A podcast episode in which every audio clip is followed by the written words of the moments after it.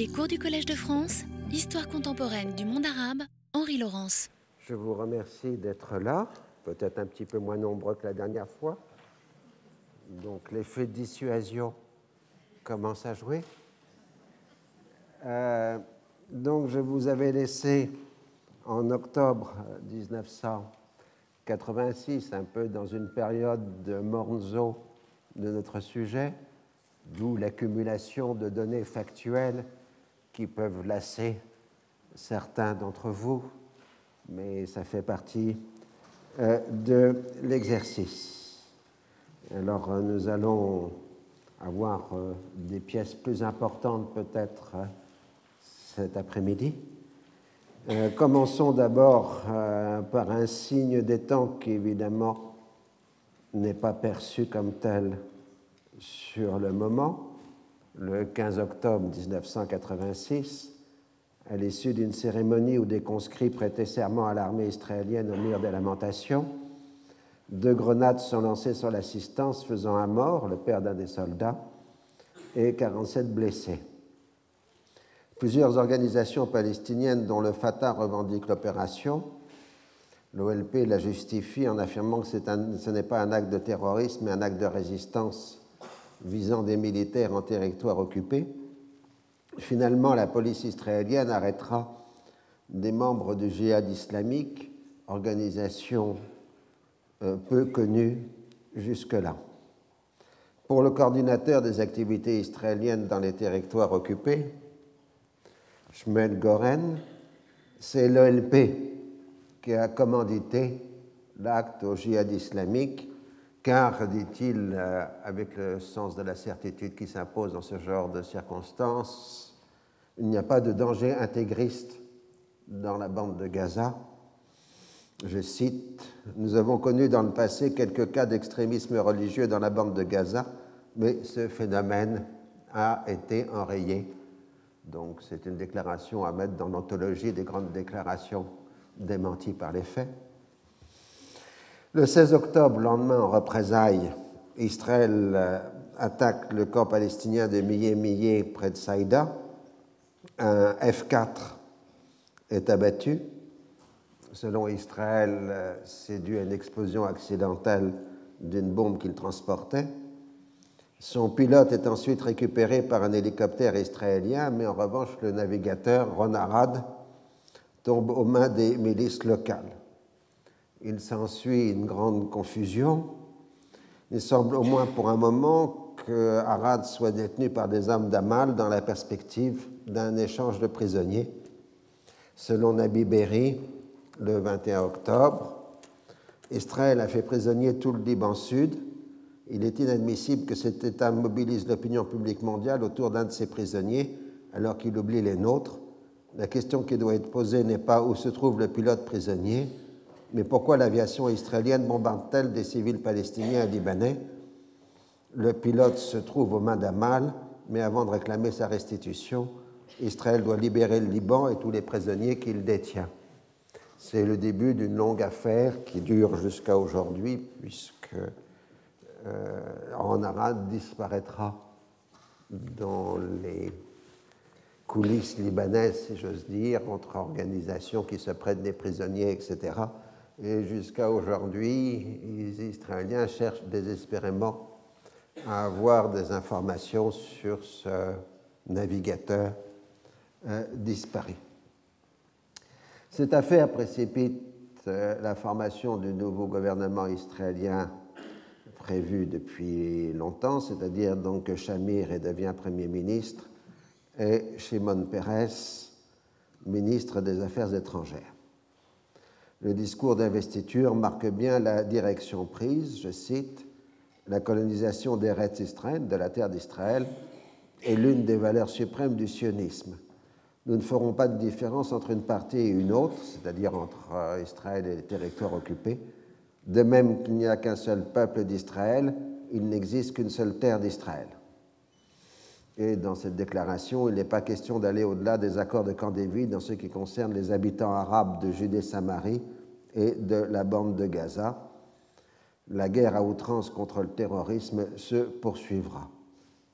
Mais sur le fond, il n'y a pas vraiment de différence euh, entre les travaillistes et le Likoud. La différence porte plus sur la tactique que sur la stratégie en ce qui concerne le processus de paix. Toujours en octobre, le 24, euh, c'est la conclusion de l'affaire Ndawi. Vous vous rappelez, ce Syrien arrêté pour avoir tenté de placer un explosif dans un avion de ligne israélien. il est condamné à 45 ans de prison par un tribunal londonien et les pays occidentaux expriment leur solidarité avec Londres tout en refusant de rompre les relations diplomatiques avec la Syrie. On ne va pas plus loin que du rappel temporaire de leurs ambassadeurs à Damas. Et euh, inversement, la Syrie qui demande aux pays arabes d'interrompre la collaboration avec la Grande-Bretagne n'est pas suivie. Un petit événement, mais qui va annoncer une grosse affaire, le dimanche 2 novembre 1986, l'un des otages américains au Liban est libéré à Beyrouth. On s'interroge sur un éventuel rôle de la Syrie dans cette libération, mais des sources diplomatiques arabes, entre guillemets, marquent qu'il faut plutôt regarder du côté de l'Iran. Et quant au président Reagan, il aurait fait savoir que, je cite, Malheureusement, nous ne pouvons divulguer aucun des détails de la libération, car la vie d'autres Américains et d'autres otages occidentaux sont toujours en danger. De fait, euh, le 3 novembre, un hebdomadaire libanais chiite, Al-Shira, explique qu'il y a eu un marché secret entre les États-Unis et l'Iran, fondé sur le principe d'échange d'armes contre des otages et qu'un émissaire américain s'est rendu à Téhéran dans ce but. C'est le début du scandale de l'Iran Gate. Donc, pour comprendre une affaire horriblement compliquée, il faut revenir euh, en arrière chronologiquement pour comprendre les tenants et les aboutissants de l'Iran Gate qui a failli emporter la présidence de Ronald Reagan. Le cadre du scandale est né de la conjonction de deux affaires distinctes. La première, c'est l'aide clandestine apportée au Contra contre le régime sandiniste au Nicaragua, et la seconde est l'attitude à prendre dans la première guerre du Golfe entre l'Irak et l'Iran. S'est rajouté dessus l'affaire des otages américains au Liban.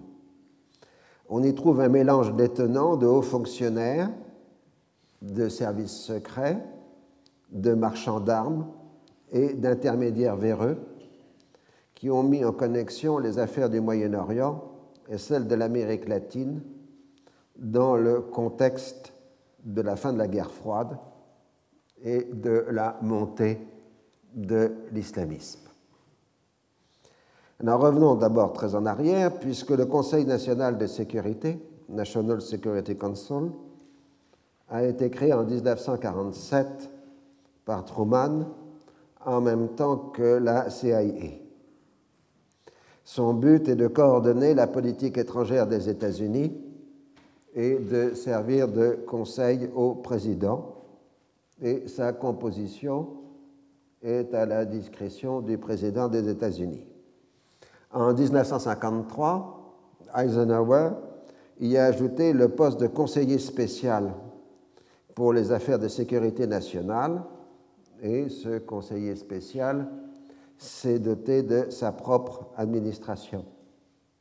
De ce fait, il y a eu confusion progressive entre le Conseil national de sécurité, où siègent les principaux responsables de la politique étrangère américaine, c'est-à-dire le, président, le vice-président, le secrétaire d'État le secrétaire à la défense, des représentants de l'armée et des services de renseignement, qui a été créé par un acte du Congrès, et l'administration de la sécurité nationale, qui appartient au personnel de la Maison Blanche et qui donc appartient au privilège de l'exécutif, c'est-à-dire en dehors du contrôle du Congrès des États-Unis.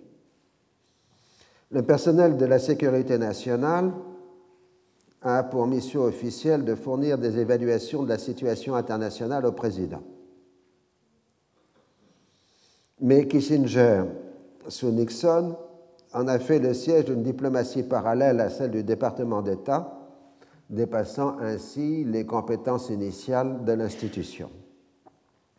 L'administration Reagan lui rajoute des compétences non définies dans le domaine du renseignement. Après les affaires révélées sous Carter, les opérations clandestines doivent avoir une autorisation préalable, funding en arabe, en anglais, pardon, excusez-moi des lapsus, donc une autorisation préalable du président et un rapport doit être transmis à un moment approprié, timely fashion, au comité parlementaire concerné. Le délai n'est pas défini, mais il est compris par tous comme ne pouvant pas dépasser quelques jours. En 1982, l'administration Reagan a confié à la CIA l'aide à apporter au contrat, mais le Congrès est hostile à cette guerre clandestine contre le Nicaragua. En décembre 1982, la Chambre des représentants a voté à l'unanimité l'amendement Bolland 1 qui interdit à la CIA et au département de la Défense d'utiliser des fonds, je cite, pour le but de renverser le gouvernement du Nicaragua ou de provoquer une confrontation armée entre le Honduras et le Nicaragua. Fin de citation. En jouant sur les mots, l'administration Reagan tente de maintenir l'aide au contrat en affirmant qu'elle n'a pour but qu'elle n'a pas pour but de renverser le gouvernement sandinisme, mais de contenir son activisme révolutionnaire. En octobre 1984, l'amendement Bolland II interdit toute aide au contrat de la part de toute agence ou entité des États-Unis impliquée dans les activités de renseignement. L'administration Reagan est pourtant décidée à continuer dans cette voie. Le conseiller à la sécurité nationale, McFarlane, confie le dossier à son subordonné, le lieutenant-colonel North, en affirmant que le personnel du Conseil de sécurité nationale n'est pas concerné par l'amendement Bolland. North établit tout un réseau d'intermédiaires non gouvernementaux, une sorte de mini-CIA clandestine. Encore faut-il financer sans passer par des fonds officiels américains. On lève de l'argent auprès d'un certain nombre de personnalités américaines en laissant entendre sans le préciser que l'on dispose de l'approbation du président des États-Unis. L'autre possibilité est de s'adresser à des gouvernements étrangers. Après tout, outre l'anticommunisme, on peut jouer sur le chantage implicite que l'administration Reagan serait particulièrement sensible à un geste de cette nature et qu'elle saurait s'en souvenir dans d'autres domaines.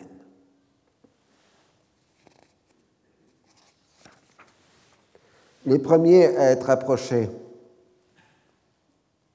dans ce sens sont les Israéliens au printemps 1984. Il donne une réponse négative, tandis que le secrétaire d'État Schulz marque son opposition à toute démarche de ce genre qui risquerait d'être considérée comme une violation de la Constitution des États-Unis. McFarlane passe outre et se tourne vers son bon ami. Vous vous rappelez, ils avaient fait le Liban ensemble en 1982 1983, vous vous souvenez l'année dernière, le prince Bandar Ben Sultan, ambassadeur d'Arabie saoudite à Washington. Le prince Bandar fournit un million de dollars par mois de fonds privés saoudiens, entre guillemets, afin de s'assurer la complaisance des États-Unis envers son pays. Après une rencontre entre le roi Fad d'Arabie saoudite et le président Reagan, en février 1985 à Washington, la somme est doublée. Plus tard, le sultan de Brunei donne une somme d'une dizaine de millions de dollars.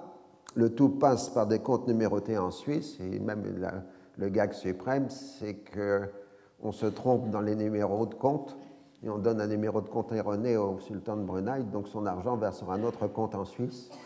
Il faudra des mois pour que les Américains récupèrent l'argent égaré. Pendant ce temps, Donald Rumsfeld, qui, vous rappelez, avait été envoyé des États-Unis par Reagan au Moyen-Orient, a exercé sa mission et en décembre 1983, il s'est rendu à Bagdad où il a eu des entretiens chaleureux avec Tariq Aziz et avec Saddam Hussein. Il a relancé le projet de construction d'un oléoduc transportant le pétrole irakien par la Jordanie vers la mer Rouge. Des compagnies américaines y sont intéressées. Mais les responsables irakiens se montrent inquiets de la vulnérabilité de l'oléoduc à une attaque israélienne. Donc, Amsfeld va chercher auprès des Israéliens des assurances que l'éoduc en question ne serait pas attaqué par Israël. En mars 1984, Rumsfeld transmet à Aziz la proposition israélienne de rouvrir l'ancien oléoduc de l'Irak Petroleum Company, l'IPC, qui allait à Haifa, et qui passe donc par le territoire contrôlé par Israël. Shamir, par la même occasion, fait savoir qu'Israël serait prêt à vendre des armes à l'Irak. Aziz refuse même de transmettre à Saddam Hussein la proposition, car, dit-il, il risquerait sa vie rien qu'à dire qu'Israël propose des armes à l'Irak. Pour les Israéliens, cela confirme que l'Irak est bien un ennemi plus dangereux que l'Iran, avec lequel Israël maintient des relations secrètes de livraison d'armement, en dépit de son implication dans les affaires libanaises. Autrement dit, pour être clair, au même moment où l'Iran soutient le Hezbollah en train d'émerger au Liban, Israël vend des armes à l'Iran. Les conclusions de la mission Ramsfeld rappelle l'importance de la région du Golfe et la nécessité de soutenir l'Irak dans la guerre contre l'Iran. Or, euh, depuis 1982, Washington fournit à Bagdad des informations sur les mouvements de l'armée iranienne ainsi qu'un peu d'armement. Et les États-Unis restaurent leurs relations diplomatiques avec l'Irak et ne condamne que mollement l'utilisation par l'Irak de gaz de combat dans la guerre contre l'Iran.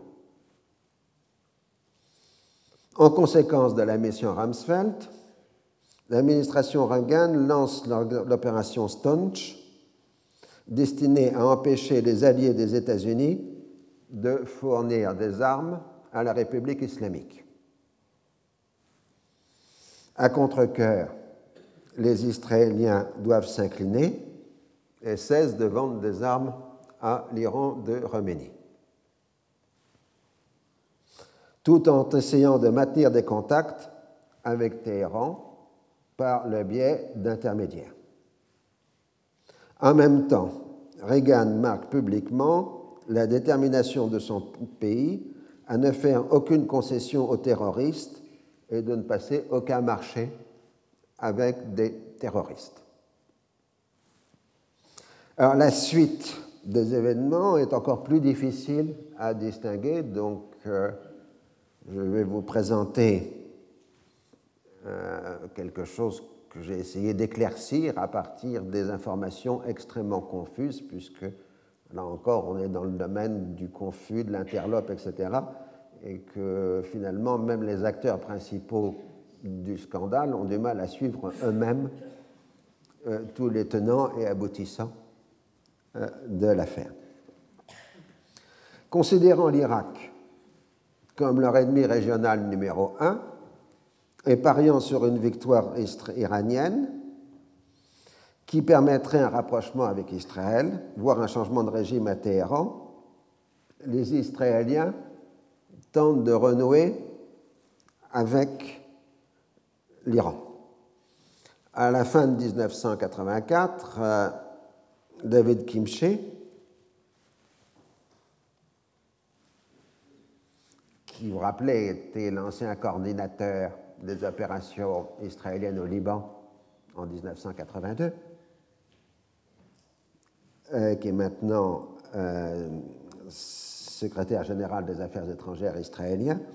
Donc, David Kimche organise à Hambourg une réunion secrète qui comprend, outre lui-même, un marchand d'armes israélien, Yaakov Nimrodi, qui est un ancien attaché militaire israélien en Iran, et un marchand d'armes iranien, Manushir Orbanifar. Ce dernier se présente comme un proche de la faction de Rafsanjani, le puissant chef du Parlement iranien.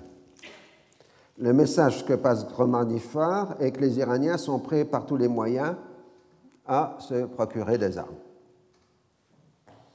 Lors de l'affaire du détournement de l'avion de la TWA en juin 1985, les Iraniens ont laissé entendre que la libération des otages américains monte leur capacité d'influence au Liban. Mais les Américains n'ont pas saisi le signal. En même temps, Kim Shé plaide auprès des Américains la nécessité d'ouvrir un dialogue avec les Iraniens qui sinon risquerait de tomber sous la coupe des soviétiques. Le personnage clé de l'affaire est Orbanifar. Il a tenté d'abord d'approcher la CIE en proposant d'échanger des armes contre des otages. L'agence américaine se méfie de lui et fait passer le message que c'est une personne non fiable. Nifar entre ensuite en contact avec Adnan Khashoggi. C'est un Saoudien qui est devenu l'un des principaux intermédiaires dans le commerce des armes et a, bâti une fortune considérable. Khashoggi se laisse convaincre par Nifar qu'il y a là l'opportunité d'un changement de la politique iranienne. Il est prêt à financer l'opération et à introduire Nifar dans son réseau de relations qui passe aussi par les Israéliens et les Égyptiens. Ce qui est certain, c'est qu'au printemps 1985, Nifar, appuyé par Khashoggi, a proposé aux Israéliens de leur acheter des armes américaines pour les livrer à l'Iran. Cela suscite l'enthousiasme des Israéliens, mais ces derniers ne peuvent rien faire sans l'accord des Américains. Ils ne peuvent pas aller plus loin que de livrer des munitions d'artillerie. Or, les intermédiaires iraniens leur ont fait savoir que Téhéran demande des missiles tôt, c'est-à-dire des missiles anti-chars, ce qui exige une autorisation préalable de Washington. Pérez, Rabin et Shamir envoient à ce moment-là Kimche traiter directement avec McFarlane, puisque l'on sait que Schultz et Wenberger, qui est le secrétaire d'État à la Défense, sont totalement hostiles à tout marché de ce genre. Les Américains n'ont qu'une vue confuse de la situation intérieure en Iran. Et ont tendance à croire que les Israéliens en savent beaucoup plus qu'eux, ce qui est en fait totalement douteux. Les assurances israéliennes rendent crédibles les propositions de Rorbanifa, dont l'attrait est accru par la possibilité d'obtenir la libération des otages américains au Liban. Reagan donne son approbation à l'opération. Afin de contourner l'opération Stonch, les Israéliens utiliseront leur propre stock de missiles tôt et ensuite les Américains remplaceront les missiles israéliens vendus. Donc les Américains ne livrent pas d'armes à l'Iran. Logique. La première livre, alors ça fait des circuits horriblement compliqués. Donc vous avez l'un des schémas euh, ici entre les différents intermédiaires. Euh, vous voyez, entre Israël l'Iran, Rorbanifa, Rachogui qui finance euh, la liaison entre Robanifar et Nemrodi. Pour chacune opération, on a un schéma aussi compliqué euh, que celui-là que je vous donne euh, en exemple. La première livraison est de 96 missiles, a lieu à la fin août 1985. Le tout passe par des intermédiaires qui, évidemment, reçoivent des commissions. Rachogui finance l'opération et est remboursé sur les paiements faits à Orbanifar par les Iraniens. Le 15 septembre, 408 missiles supplémentaires sont fournis et un otage américain est libéré au Liban. Les Américains sont déçus parce qu'ils attendaient la libération de tous les otages. Mais Orbanifar s'engage à ce que d'autres otages soient libérés si les opérations de livraison se poursuivent. À ce moment-là, North se trouve chargé du dossier.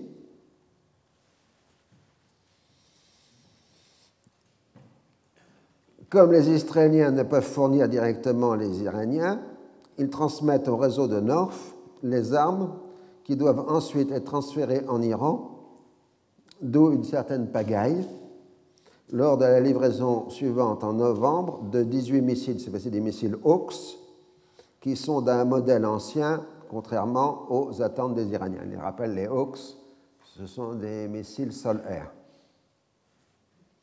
Des échelons inférieurs de la CIA sont impliqués, alors qu'il n'existe aucune autorisation présidentielle pour ce genre d'opération. Pour la première fois, North opère une diversion d'une partie des fonds engagés au profit. Engagés. Cette fois-ci, il, utilise l'argent retiré des ventes d'armes à l'Iran en profit des contrats au Nicaragua.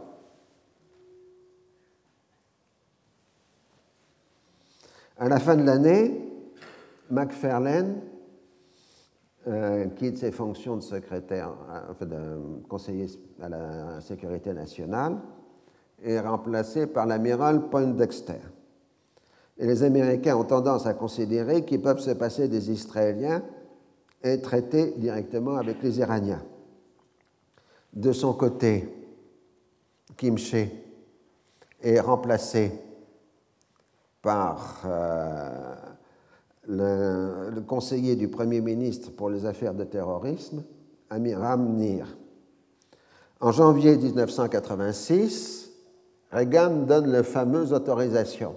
Donc vous voyez ici le fac-similé, vous ne pouvez pas lire à cause de la distance, c'est le fac-similé avec la signature de Ronald Reagan de l'autorisation donnée à l'opération.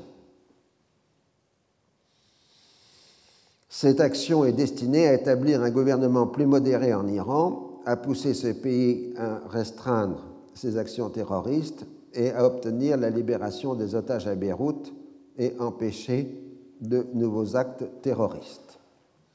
Dans ce cadre, la livraison d'armement est destinée à soutenir les éléments dits modérés à Téhéran.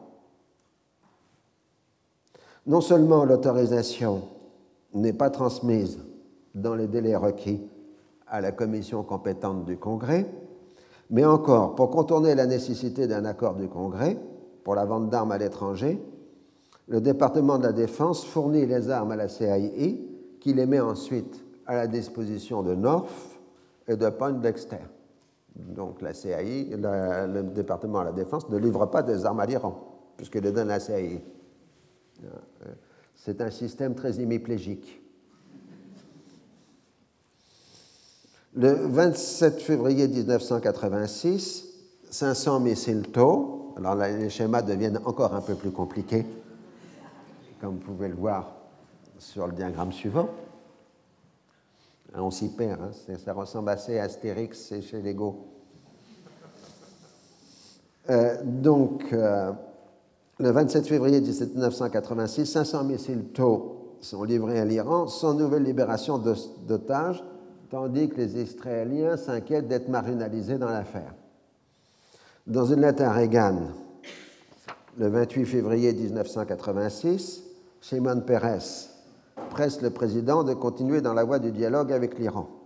Le monde libre dans sa globalité bénéficierait d'un changement politique fondamental dans ce pays. On pourrait ainsi régler le dossier libanais et établir une relation stratégique avec Téhéran. Or, Manifar multiplie les offres alléchantes à Norf et lui suggère de divertir une partie des gains financiers au profit des contrats, ce qui est déjà fait d'ailleurs. L'intermédiaire fait savoir que les Iraniens sont prêts à rencontrer des émissaires américains et qu'ils veulent une livraison de pièces détachées de Hawks avant toute libération d'otages.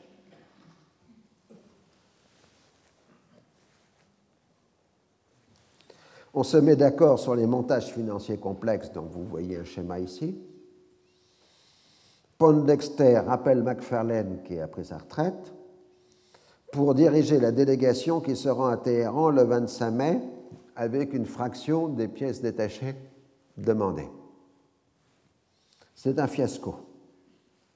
Les Américains ne rencontrent que des subalternes qui exigent la totalité des pièces détachées et les Iraniens demandent aussi toujours la libération des militants d'Al-Darwa arrêtés au Koweït pour satisfaire les demandes de la partie libanaise dans l'affaire des otages, c'est-à-dire le Hezbollah. Au bout de deux jours, en dépit d'une offre iranienne d'une libération fractionnée des otages, la délégation rentre aux États-Unis et McFarlane recommande que l'on arrête les opérations. En fait, donc, on gèle l'opération, mais les intermédiaires s'activent pour la relancer parce qu'eux, ils touchent leur commission. Pendant ce temps, North se met d'accord avec Rabin pour la livraison d'armes d'origine soviétique possédées par les Israéliens, donc euh, livrer des armes soviétiques possédées par les Israéliens au contrat. Il continue de détourner une partie de l'argent iranien dans ce sens. Le 26 juillet 1986, un nouvel otage est libéré au Liban, ce qui permet de reprendre des discussions avec un autre émissaire iranien, cette fois en Europe. Le tout se déroule sans les Israéliens. North exprime clairement l'idée que les États-Unis sont partisans de la chute de Saddam Hussein. Après un certain nombre de péripéties, le 28 octobre 1986, 500 missiles TOW supplémentaires sont fournis aux Iraniens, mais comme on a vu, un seul otage est libéré. Puis vient la publication dans la presse libanaise. Alors, autopsie d'un scandale. Il est certain que l'affaire est indissociable de la lutte des factions à Téhéran. La ligne dure est incarnée par Mir Hussein Moussaoui et l'ayatollah Montazeri, tandis qu'un Sanjani et Ramenei expriment une position plus réaliste, soucieuse des intérêts immédiats du pays. C'est-à-dire qu'on est dans le schéma inverse d'il y a trois ans, où ce sont les durs d'aujourd'hui qui sont les modérés de l'époque, les réalistes, et les modérés d'aujourd'hui sont les durs de 1986. Khomeini a un pouvoir de décision et arbitre entre les groupes, ce qui est fondamental dans un régime autoritaire. Le chef a le pouvoir de décision et il arbitre entre les uns et les autres afin de conserver la première place. En bon tacticien, il considère que les États-Unis restent le grand Satan et Israël une abomination morale, mais que la priorité immédiate doit être donnée à la lutte contre Saddam Hussein. Donc l'ayatollah euh, Khomeini a donné sa protection au groupe de Rasfanjani qui a mené la négociation via des intermédiaires. La situation dans les cercles du pouvoir à Téhéran est au moins aussi confuse que celle qui règne à Washington. Donc confusion à Washington, confusion à Téhéran, ça fait évidemment des produits totalement euh, obscurs à analyser. De bout en bout, les Iraniens ont manipulé leurs interlocuteurs en laissant croire à un changement de ligne politique alors que le seul objectif est la livraison d'armement. Mais les intermédiaires véreux ont aussi menti sur les propositions américaines aux Iraniens. Tout le monde ment. De plus, les Iraniens ont payé le prix fort pour le matériel fourni qui souvent ne correspondait pas à leur demande initiale.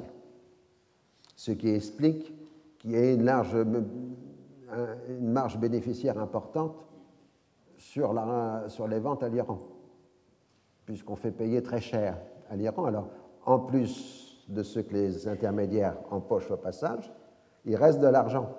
Et c'est cet argent qui est détourné vers les contrats. Enfin, les Iraniens doivent composer avec leurs alliés libanais qui ont leurs propres exigences, c'est-à-dire en particulier la libération des prisonniers politiques au Koweït. Les radicaux ont utilisé l'affaire contre Afsanjani en passant par la presse libanaise, d'où la publication.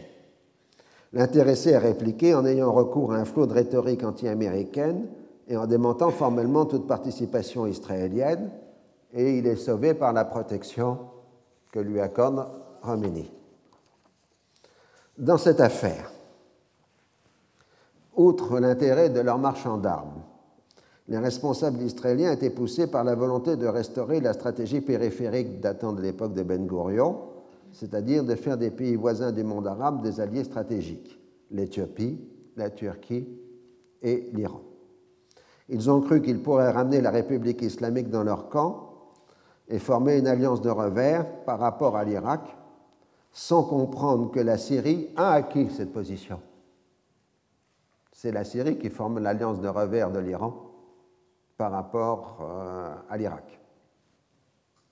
Le seul intérêt que Téhéran a dans ses contacts avec Israël est de se procurer clandestinement de l'armement et surtout de trouver une voie d'accès aux Américains.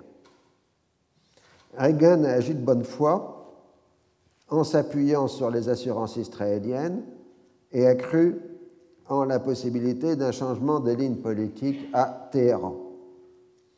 Le facteur qui a beaucoup joué était que le président Reagan était personnellement très affecté par le sort des otages américains au Liban. Il était soumis à la pression morale des familles et de la presse. Vous savez, dès qu'on a des otages, immédiatement la presse, les familles, font des activités médiatiques pour obtenir euh, la libération, donc font pression sur leur propre gouvernement pour qu'ils cèdent aux exigences des preneurs euh, d'otages. Par ailleurs, Reagan a été aussi victime de son style de gouvernement fondé sur l'approbation de quelques grandes orientations, suivi d'une délégation de pouvoir aux exécutants sans aucune supervision. Il a laissé faire tout en connaissant l'opposition de principe de ses deux secrétaires, Schulz et Weinberger, secrétaire d'État et secrétaire à la Défense, et il ne s'est pas opposé aux dérives croissantes du personnel du Conseil national de sécurité qui a outrepassé les missions initiales de l'institution et a abusé du privilège de l'exécutif, le dispensant du contrôle parlementaire. Selon toute probabilité, Ronald Reagan ne s'en est même pas rendu compte. selon certaines analyses, en fait, il a été commencé, les premiers signes d'Alzheimer euh, commençaient à jouer, même s'ils étaient imperceptibles pour euh, l'entourage, donc il commençait à avoir des vides dans sa perception euh, des choses. Enfin, nous, c'est nos anciens présidents qui ont genre ce problème. Euh, donc, dans ces affaires-là, dans toutes ces affaires-là, parce qu'il n'y a pas qu'aux États-Unis que ça se produise, on retrouve un rôle des intermédiaires, plus ou moins véreux, avec un grand pouvoir d'affibulation et dont la capacité de persuasion est d'autant plus forte qu'ils vont dans le sens des désirs conscients ou inconscients de leurs interlocuteurs. Euh, on a quelques cas récents en France. En général, de gens issus du Moyen-Orient et qui savent parfaitement jouer sur les désirs conscients ou inconscients de leurs interlocuteurs. La réaction immédiate des acteurs américains à la publication est de refuser tout commentaire dans l'espoir qu'il ne s'agit là que d'un incident de parcours. Mais Schultz ne peut accepter de voir la politique officielle du département d'État, l'opération Stonch, être ainsi publiquement démentie et le secrétaire d'État entame le combat contre Poindexter. Ce dernier multiplie les demi-vérités et les arrangements avec la réalité, faisant tout porter sur le compte des Israéliens. Quant à Reagan, il se persuade qu'il n'y a pas eu de négociation avec les terroristes, ni échange d'armes contre des otages, mais une tentative de modifier la politique iranienne. C'était ça le problème avec Ronald Reagan, c'est qu'il avait une forte capacité à s'auto-influencer lui-même. Comme on peut s'y attendre, la presse américaine se jette sur l'affaire où les contradictions de l'administration Reagan deviennent patentes. Le 13 novembre 1986, Reagan est contraint de faire une déclaration publique par laquelle il minimise les faits et démontre tout marché avec les terroristes. La presse reste incrédule, tandis que Schulz prend ses distances avec la politique de l'administration et accuse Paul Dexter d'avoir trompé le président.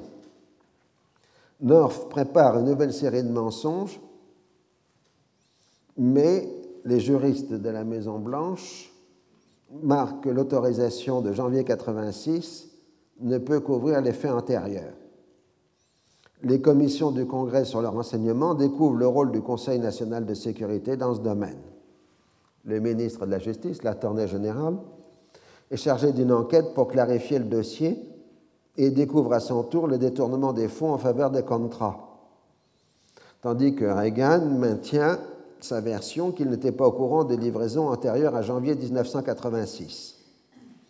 Le 25 novembre, le président annonce que North et Poindexter sont relevés de leurs fonctions. Dans l'intervalle, North a essayé de détruire les dossiers compromettants à la Maison-Blanche. Le scandale est maintenant public. Une commission parlementaire est chargée dans l'enquête par le Congrès, tandis que parallèlement, une action judiciaire est lancée contre les responsables. Deux éléments fondamentaux sont en jeu. Le premier est la violation de la Constitution, représentée par les contournements des amendements Bolland, et accessoirement le démenti des politiques officielles comme l'opération Stonch et le refus de négocier avec le terrorisme.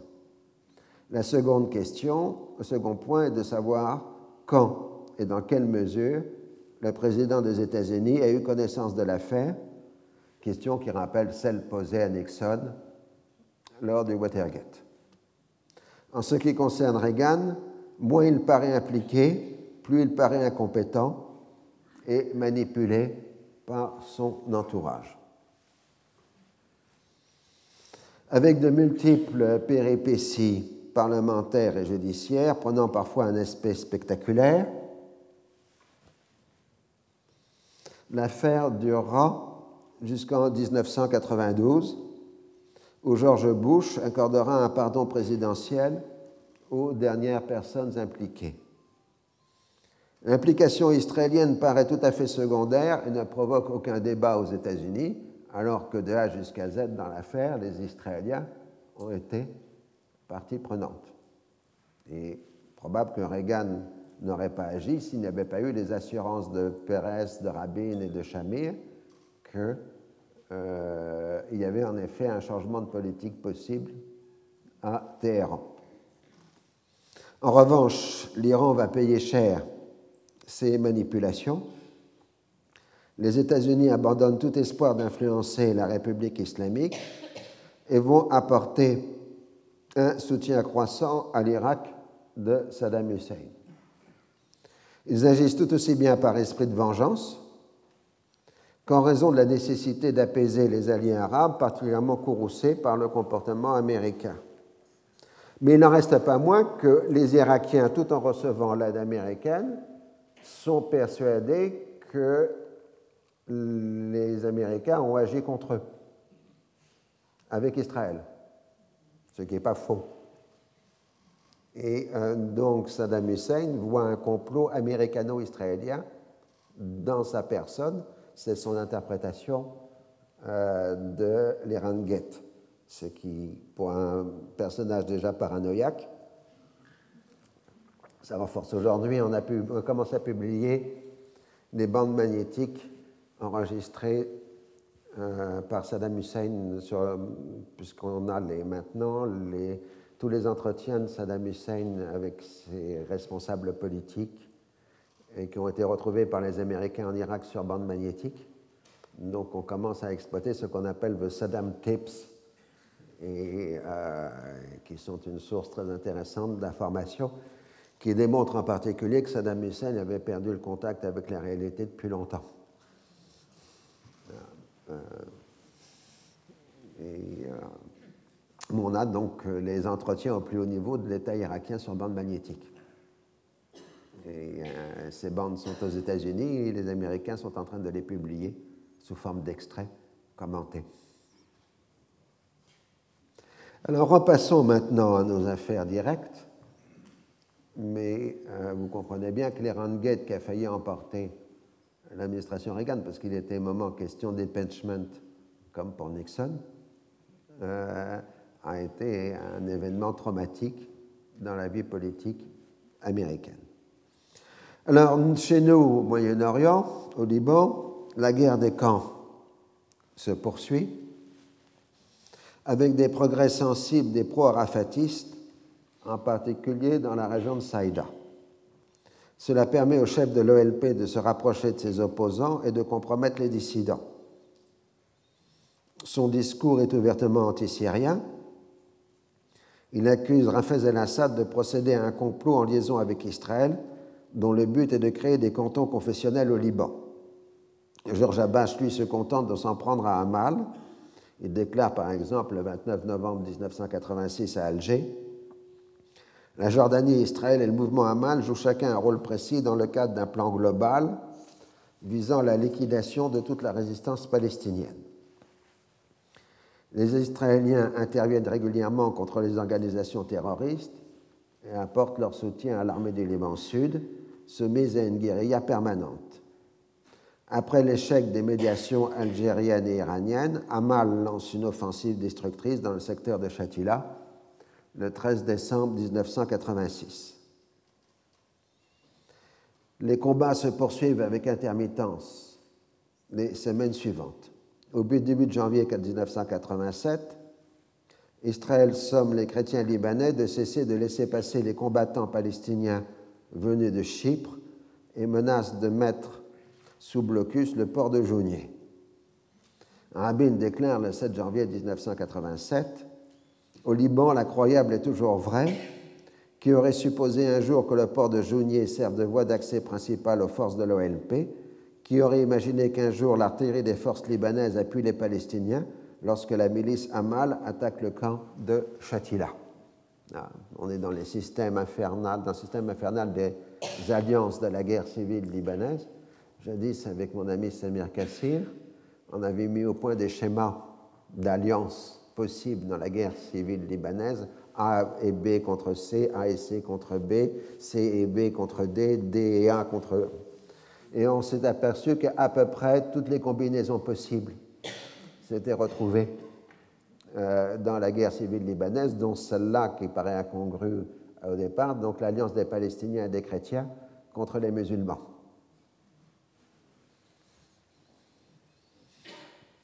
Les intéressés démentent avec vigueur, évidemment, de toute coopération avec les Palestiniens. Les Palestiniens, eux, accusent Amal de coopération avec les Israéliens. Et c'est une coopération de fait, non pas de droit dans le réel, c'est-à-dire qu'en effet, l'aviation israélienne bombarde des positions palestiniennes pour appuyer les milices Amal dans le combat contre les Palestiniens. En février 1987, la guerre de propagande atteint de nouveaux sommets.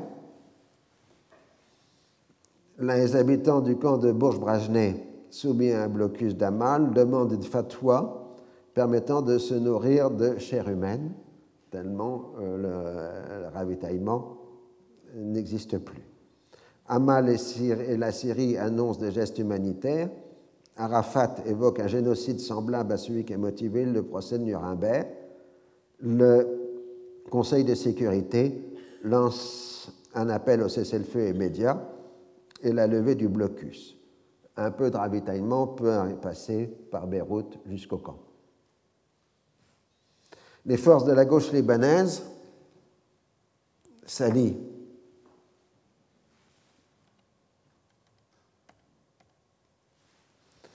de fait avec les Palestiniens contre l'hégémonie de Hamal.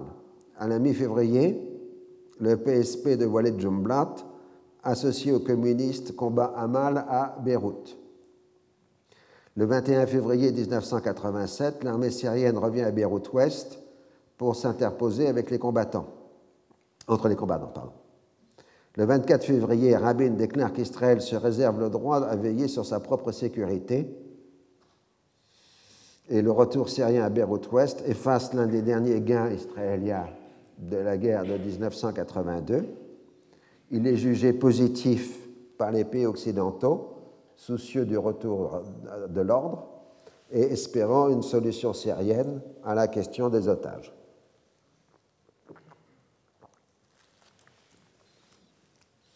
L'ordre syrien est marqué par la fermeture des permanences des milices libanaises, au moins temporaires, la prise de possession d'une caserne occupée par le Hezbollah se traduit par la mort de 23 militants de l'organisation. Clairement, Damas veut montrer qui est le maître au Liban. La guerre des camps se poursuit tout le mois de mars. Les Syriens n'interviendront qu'à condition d'éliminer les forces d'Arafat.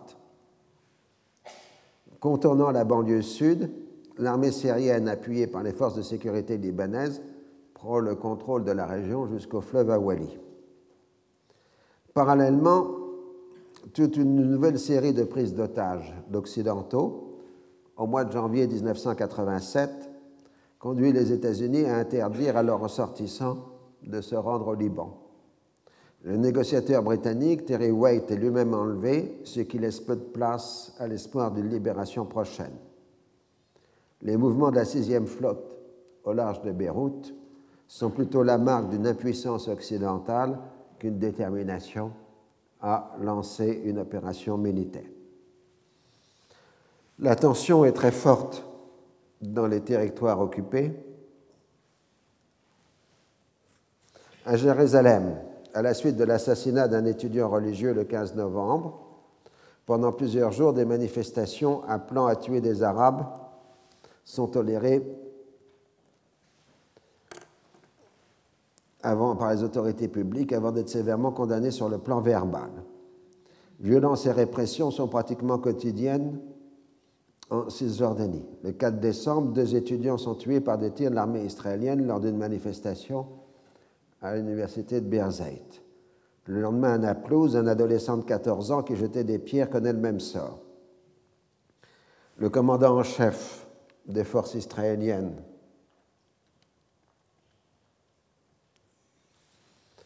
euh, dans le secteur de la Cisjordanie, Ehud Barak,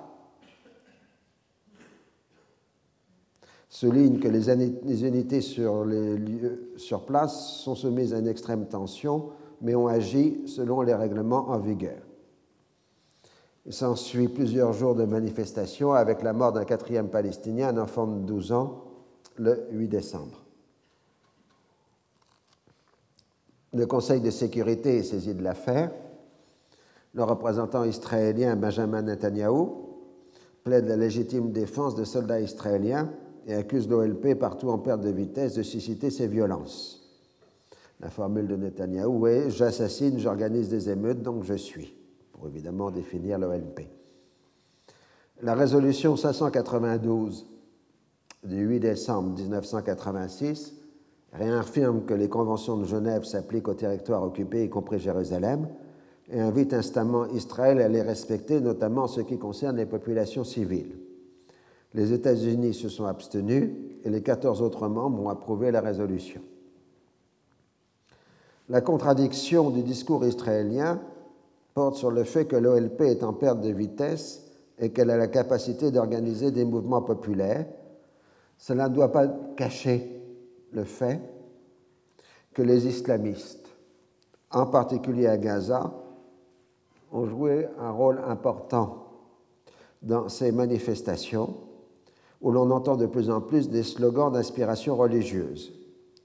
Lors des élections étudiantes, les islamistes progressent. S'ils restent minoritaires à Birzeit, ils ont la majorité à Gaza et à Hébron.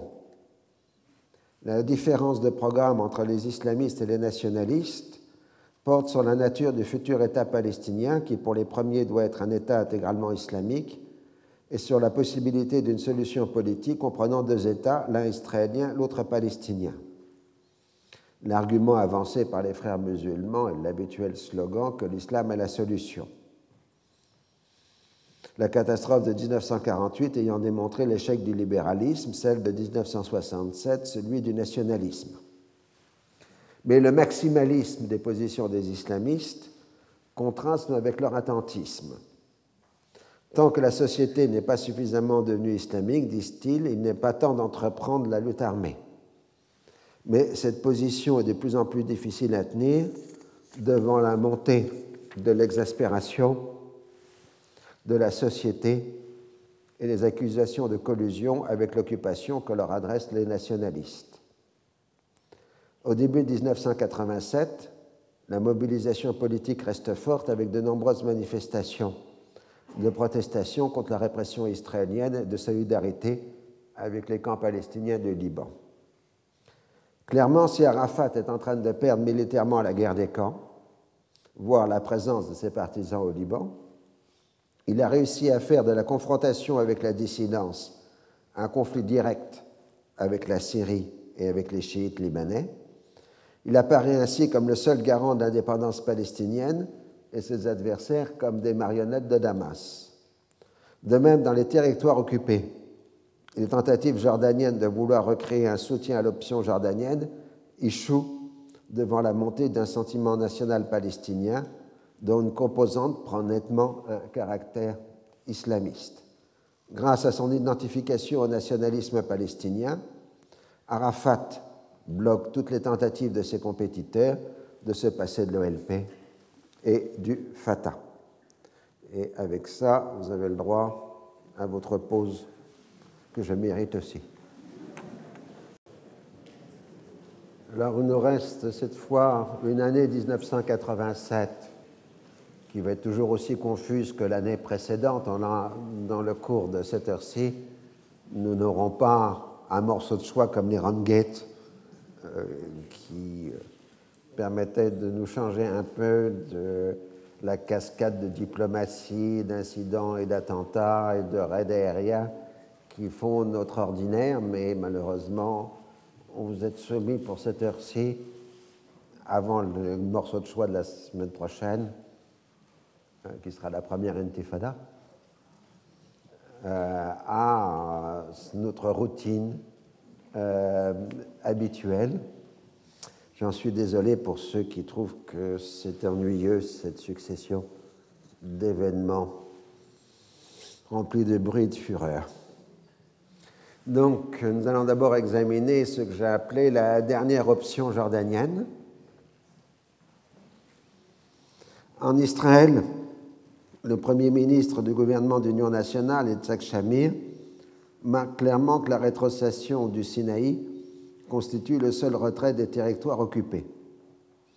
Il s'en tient à la stricte application d'une autonomie des personnes pour les Palestiniens, comme l'explique à des immigrés soviétiques le 23 janvier 1987, début de citation, il n'y aura plus aucun partage d'Eretz Israël qui est la patrie de tous les juifs. Tout juif doit comprendre cette vérité d'évidence qu'Eretz Israël, dans sa globalité, est la patrie du peuple juif et les juifs peuvent s'installer selon leur volonté dans toutes les parties de ce pays. Il est inconcevable que des juifs d'Eretz Israël ou des juifs qui vivent en dehors d'Eretz Israël acceptent qu'un quelconque partie d'Eretz Israël soit, avec notre accord, Judenrein, vide de juifs selon la terminologie nazie. Il est inimaginable qu'à la suite de négociations avec les Arabes, les juifs soient autorisés à vivre à Tel Aviv mais pas à Gaza, à Jérusalem mais pas à Hébron. Nous n'accepterons pas que notre pays soit à ce point étroit qu'il puisse être traversé en certains endroits en moins d'une heure. Alors vous noterez la confusion entre la judéité et l'État euh, d'Israël, qui est une confusion permanente euh, dans le discours politique israélien. Shamir prend aussi publiquement position contre toute conférence internationale, tout en marquant que la question n'a pas été tranchée au sein du gouvernement d'union nationale en Israël. En 1986, Schulz a désigné un nouvel émissaire américain au Proche-Orient chargé de faire avancer le dialogue secret entre la Jordanie et Israël. C'est Walter Cluverius, je ne l'ai pas noté ici, c'est pas grave. Il ne va pas rester longtemps. Euh, tout tourne sur les compétences d'une éventuelle conférence internationale et du contenu territorial de la paix les mirifiques projets de Pérez d'une coopération économique régionale sont reçus avec politesse. En revanche, Pérez refuse d'accepter la politique de l'immobilisme de Chamir, tandis que le roi Hussein s'inquiète de l'érosion continue de ses positions en Cisjordanie. Cela conduit à une nouvelle rencontre secrète entre les deux hommes à Londres le 11 avril 1987. Pérez s'y rend avec le directeur politique de son ministère, Yossi Beilin, et le directeur adjoint du Mossad, Ephraim Alevi. Ce sont des hommes clés qu'on va retrouver pendant la décennie qui suivent dans tous les contacts avec la Jordanie. Shamir, persuadé que cela ne donnera rien, a donné son accord. L'entretien se déroule dans une ambiance détendue. Le roi évoque la constitution d'une délégation jordano-palestinienne les Israéliens ayant un droit de veto sur la composition de la partie palestinienne. On pourrait ainsi contourner l'OLP, qui en cas de succès se trouverait marginalisé. Le principe d'une conférence internationale n'ayant pas de pouvoir coercitif est acquis. La nouvelle politique soviétique de Gorbatchev paraît aller dans ce sens.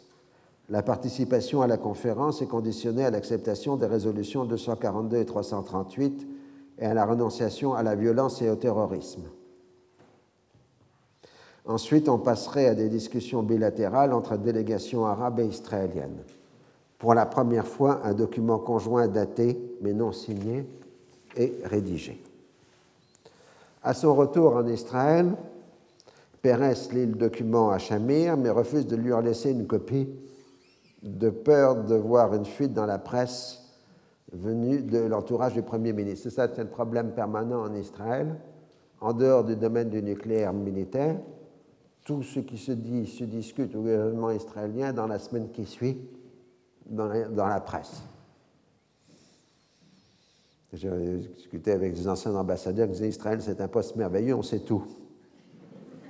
Il suffit d'ouvrir les journaux.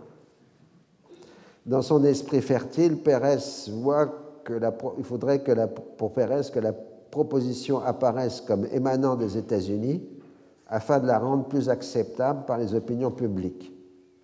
Dans ce but, il a immédiatement envoyé Bailin auprès de Schultz.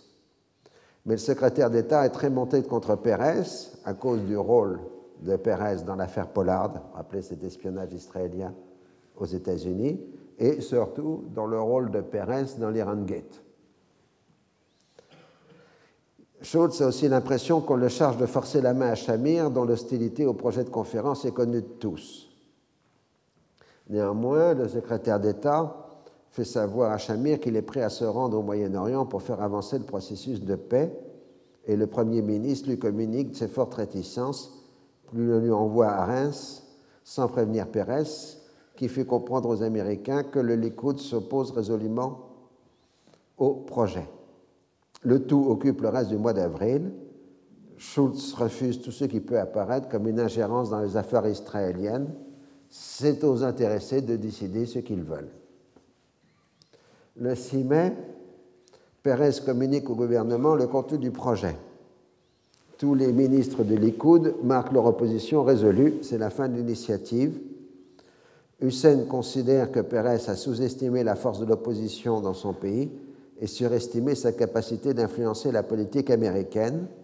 Pérez a perdu toute crédibilité auprès du monarque qui refuse toute rencontre supplémentaire avec le ministre israélien des Affaires étrangères. Mais Shamir, de son côté, obtient une entrevue à Londres avec le roi Hussein le 18 juillet 1987, cette fois grâce à l'entremise des Américains. Ils veulent persuader de maintenir le statu quo ce qui veut dire en clair, euh, Shamir refuse de soutenir la position d'Ariel Sharon, qui est de détruire la monarchie jordanienne pour la remplacer par un État palestinien. Et de, propose aussi de mener une action commune contre l'ONP. Le monarque a accepté de rencontrer Shamir pour voir s'il était possible d'arriver à un accord avec la droite israélienne. L'atmosphère est très tendu et le roi en tire la conclusion que l'on n'a rien à attendre du Likoud. Shamir en fait l'analyse inverse et explique aux Américains que la Jordanie est prête à coopérer dans l'application des accords de Camp David. Le roi dément cette vision des choses et refuse tout nouveau contact avec les représentants de Shamir. L'entourage de Pérez fait porter sur Schulz la responsabilité de l'échec d'une occasion historique mais comme la suite des événements le montrera, ce n'est pas à prendre en compte l'immobilisme de Shamir et surtout le fait que l'accord ne concernait que les questions de procédure sans aborder la question de fond, c'est-à-dire celle du territoire. Parallèlement, Yasser Arafat reprend la main sur la scène palestinienne. Faute d'avoir pu prendre le contrôle de l'OLP, Damas a tenté de faire de la coalition du FSNP, le Front de Salut National Palestinien, une seconde LOLP. C'est la, la ligne des instruments de la politique syrienne que sont les dissidents du Fatah. Le FPLP-CG, donc Front populaire de libération de la Palestine Commandement général, qui est une organisation pro-syrienne, et la Sareka, qui est donc l'organisation bassiste palestinienne mais Georges Abache considère qu'il faut utiliser la coalition pour infléchir la ligne d'Arafat représentée par le deuxième CNP et l'accord d'Aman, ainsi que le rapprochement avec l'Égypte. La guerre des camps a déconsidéré les pro-syriens, tandis que la rupture entre l'OLP et la Jordanie permet la réouverture du dialogue entre le Fatah et l'aile gauche du mouvement national ceci facilité par la médiation de l'Algérie et de la Libye, ennemi mortel du mouvement Amal depuis la disparition de l'imam Moussa Sadr. Après de longues tractations, un accord est conclu sur la base de dénonciation de l'accord d'Aman et la définition des rapports avec l'Égypte sur les bases des décisions du CNP. Arafat est donc en position. Donc c'est Arafat et Ben Jedid. pour convoquer un 18e CNP à Alger, Congrès national palestinien. La session commence le 20 avril en présence des délégations de la gauche palestinienne. Abou Nida a même tenté d'être représenté, mais les négociations ont échoué. En revanche, Abou El Abbas est présent à la grande colère des États-Unis qui demandent son extradition pour l'affaire de l'Aquilée Lauro. La réunification de l'OLP se fait au détriment de la Jordanie, de la Syrie et accessoirement de l'Égypte. L'autonomie de décision palestinienne est réaffirmée, l'accord d'Amman est abrogé, les résolutions adoptées le 25 avril 1987 marquent, je cite, le SNP proclame 1 son attachement aux droits nationaux inaliénables du peuple arabe palestinien au retour à l'autodétermination et l'établissement de l'État indépendant sur le sol national palestinien avec Jérusalem comme capitale, ainsi que son engagement envers le programme politique de l'OLP qui vise à réaliser ses droits. 2. Son attachement à l'OLP en tant que représentant unique et légitime de notre peuple et son rejet de toute délégation de pouvoir, mandat ou partage de la représentation palestinienne ainsi que de tout substitut à l'OLP. Fin de citation. La résolution 242 est rejetée comme base de négociation dans la mesure où elle ne traite ce problème que comme une simple question de réfugiés, ignorant les droits nationaux inaliénables du peuple palestinien. Il en est de même pour Camp pour le plan Reagan, pour l'autonomie administrative et le condominium jordano-israélien. En revanche, la conférence internationale où l'OLP serait admise sur un plan d'égalité avec les autres partis et qui serait investi des pleins pouvoirs est considérée comme la solution. On appelle à de meilleures relations avec la Syrie. Alors Moubarak prend très mal la condamnation de Camp David exerce différentes sanctions envers les Palestiniens résidant en Égypte. Les bureaux de l'OLP sont fermés Moubarak n'admet pas la tentative de conciliation avec Damas qui pourrait conduire à un nouvel isolement de l'Égypte.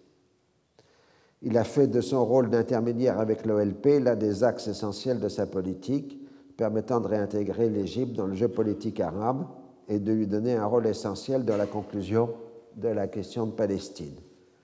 Le rejet par Assad des ouvertures palestiniennes rassure rapidement le chef d'État égyptien. Le 26 avril, Arafat est réélu à la direction du comité exécutif de l'OLP et sa priorité est de tenter de lever les malentendus avec l'Égypte. L'une des conséquences du 18e CNP est de favoriser le rapprochement entre la Jordanie et la Syrie. Assad considère que le roi Hussein se trouve dans l'impossibilité de traiter avec Israël en raison de l'intransigeance du Likoud, et le monarque en profite pour travailler à une réconciliation entre la Syrie et l'Irak, orientation majeure de sa politique. La clarification politique en cours fait de la réunion d'un nouveau sommet arabe l'enjeu de la politique régionale. Il permettrait de définir l'état exact des rapports de force. Comme la Syrie a aussi accepté le principe d'une conférence internationale, un certain consensus arabe existe sur le sujet. C'est Israël, par le refus d'une représentation de l'OLP pour les travaillistes et de la conférence elle-même par le Likoud, qui apparaît alors comme le principal obstacle. Au Liban, la guerre des camps se poursuit à basse intensité. Sur le terrain, les forces syriennes se posent en médiateur tout en entretenant un difficile équilibre entre Hamal et les dissidents du Fatah. Le Hezbollah mène sa propre guérilla contre la zone occupée par l'armée israélienne et l'ALS, les Israéliens lancent périodiquement des raids de représailles visant surtout les camps palestiniens. Le gouvernement libanais dirigé par Rachid Karamé ne se réunit même plus, même si certaines administrations continuent encore de fonctionner. Damas apparaît plus que jamais comme l'arbitre de la situation politique, mais le régime syrien est prisonnier de ses alliances contradictoires. Amin Gemayel tente un rapprochement avec les chiites, concrétisé par une réunion le 21 mai 1987 du Parlement libanais, qui, à l'unanimité des députés présents, abroge l'accord du Caire et tous les accords connexes régissant la présence palestinienne au Liban. Donc là, on a alliance chrétienne chiite contre les Palestiniens. C'est logique. Hein L'OLP refuse de reconnaître ces décisions unilatérales et appelle à des négociations avec le gouvernement libanais, mais encore faudrait-il que ce dernier puisse se réunir. Le 1er juin, Rachid Karamé est assassiné, une bombe ayant été placée sous son siège dans l'hélicoptère militaire qu'il transportait. C'était du travail de professionnel. Juste le Premier ministre a été tué. On accuse pour le principe Israël d'avoir organisé l'attentat, qui est manifestement le fait d'une partie libanaise. L'opération ayant nécessité des complicités dans l'armée. Selim Ross est désigné par Amin Gemayel comme Premier ministre chargé des affaires courantes. Faute de pouvoir imposer sa solution politique, Damas travaille alors à construire une coalition politique large regroupant l'ensemble de ses alliés politiques libanais dans la future perspective, dans la perspective de la future élection présidentielle libanaise prévue pour l'été 1988. À la suite de l'enlèvement d'un journaliste américain le 17 juin, les relations se tendent dangereusement entre le Hezbollah et les Syriens qui n'admettent pas que l'on bafoue leur autorité.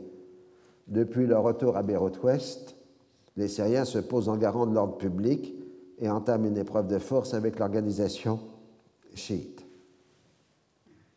Pour mémoire, si j'ose dire, le 7 août 1987, le vétéran de la politique libanaise Camille Chamron meurt d'une crise cardiaque à 87 ans la presse israélienne rappelle ses diverses collaborations avec l'État hébreu.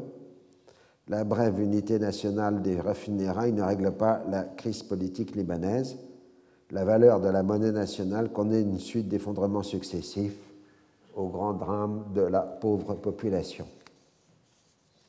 Mais là, il faut qu'on fasse un peu, non pas une pause pour que vous sortiez, mais une pause dans le déroulement pour reprendre les changements de la configuration politique régionale et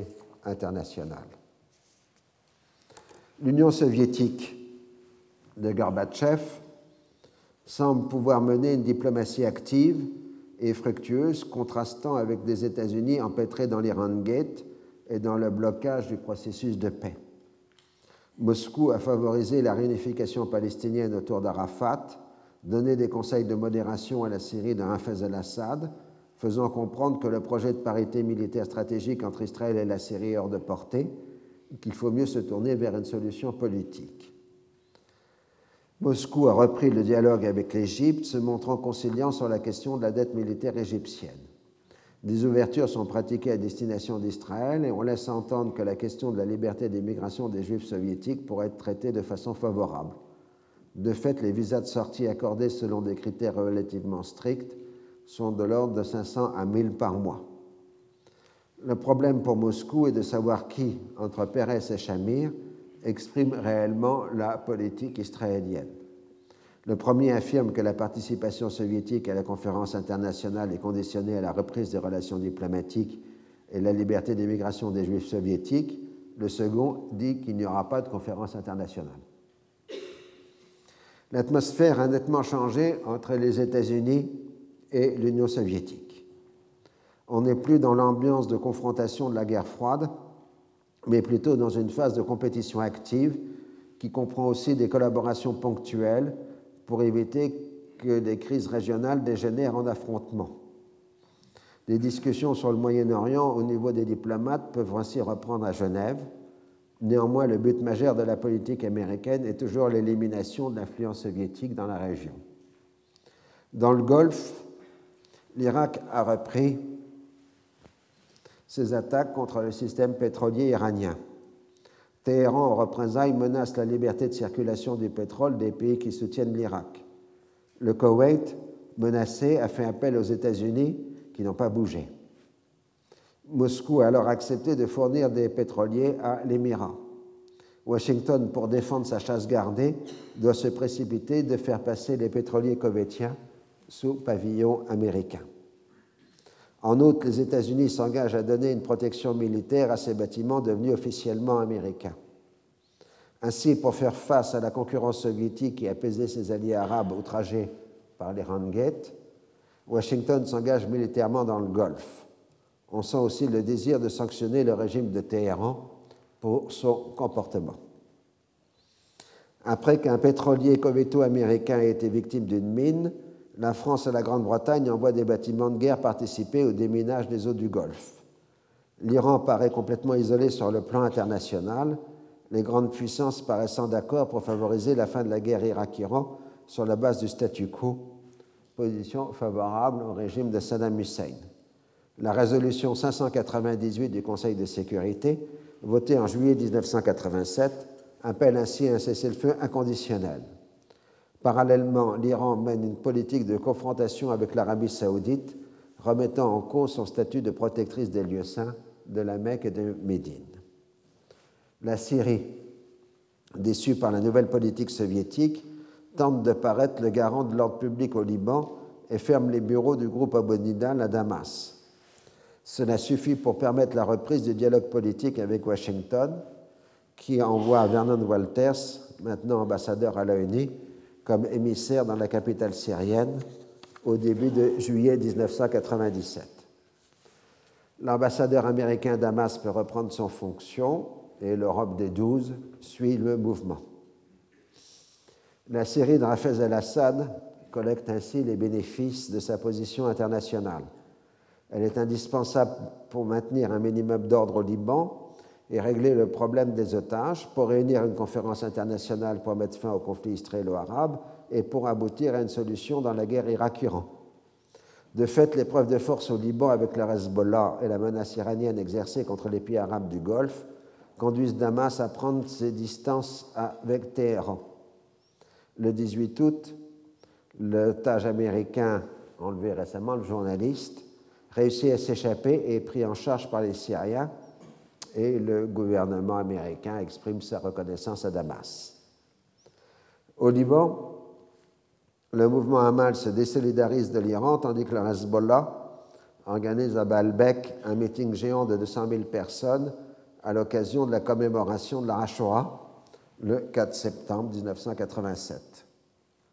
Le cher Toufaili, qui est chef du Hezbollah,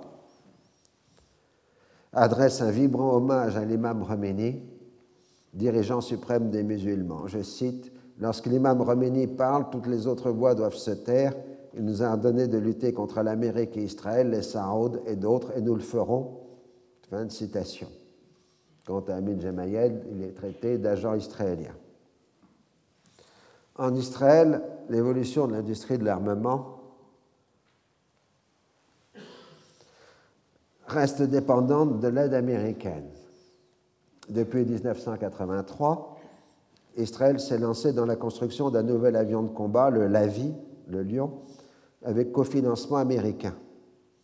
Initialement, l'avion devait être un modèle à bas coût destiné à l'appui au sol, mais progressivement, les Israéliens s'orientent vers un appareil de haute technologie capable de multiples missions. Le développement coûte de plus en plus cher. Les Israéliens argumentent que s'ils arrivent à se doter d'une capacité indépendante de production d'avions de dernière génération, les États-Unis ne seront plus en nécessité d'en fournir et seront donc libérés des protestations arabes qui accompagnent chacune des livraisons d'Israël. Comme il faut bâtir tout un système de production de haute technologie, la dérive des coûts est inévitable, prenant une part croissante de l'aide militaire américaine. Le coût unitaire du Lavi dépasse largement celui des avions américains équivalents. 20 millions de dollars au minimum contre 12. Le premier prototype sort à la fin 1986, mais en Israël, le débat fait rage sur la poursuite du programme en raison de la disproportion des moyens engagés. Pour l'opposition, la question est de savoir si Israël est un État qui a un avion de chasse ou si c'est un avion de chasse qui a un État les responsables militaires jugent que le Lavi capte trop de ressources au détriment des autres armements. Et les Américains poussent à l'abandon du projet, étant prêts à financer la transition. Finalement, le gouvernement israélien vote par 12 voix contre 11 le 30 août 1987 l'abandon du Lavi. Moshe Arendt, son défenseur le plus acharné, démissionne de ses fonctions de ministre sans portefeuille. On dit que les États-Unis avaient fait pression pour éviter l'émergence d'un appareil concurrent au leur et pour conserver des moyens d'influencer la politique israélienne. C'est douteux. Ils assuraient 40% des coûts qui étaient destinés mécaniquement à croître et l'avion n'était pas concurrentiel sur le marché international. Outre son coût, Israël n'avait pas les moyens d'offrir des conditions de crédit intéressantes et les États-Unis conservaient une capacité de veto sur la vente du fait de l'importance de l'appareillage américain. Quant à la seconde raison, Israël n'a jamais été soumis à de fortes pressions américaines, mais plutôt à des incitations financièrement et militairement intéressantes. La véritable leçon de cette affaire est qu'un petit pays, même doté d'un puissant complexe militaro-industriel, n'a pas les capacités financières de produire un avion de combat de la dernière génération en raison de la loi tendancielle d'accroissement des coûts de production de ce genre d'appareil. Oui, ce qu'on appelle la loi tendancielle de coûts d'accroissement des productions c'est en fait le fait que chaque génération d'avions coûte plus cher que la précédente et la croissance est plus importante que celle de la croissance de l'économie mondiale. Autrement dit, le nombre d'avions qu'un pays est capable de se doter diminue régulièrement. D'où vous avez les flottes aériennes de la Seconde Guerre mondiale qui se comptaient par milliers d'appareils, alors qu'aujourd'hui, un État moderne ne peut se doter que quelques centaines ou quelques dizaines d'appareils. Et la loi tendancielle est telle qu'on arrivera en effet à la question de savoir si un État peut encore s'offrir un avion de combat. Ça se réserve, c'est l'affaire du Rafale hein, en France.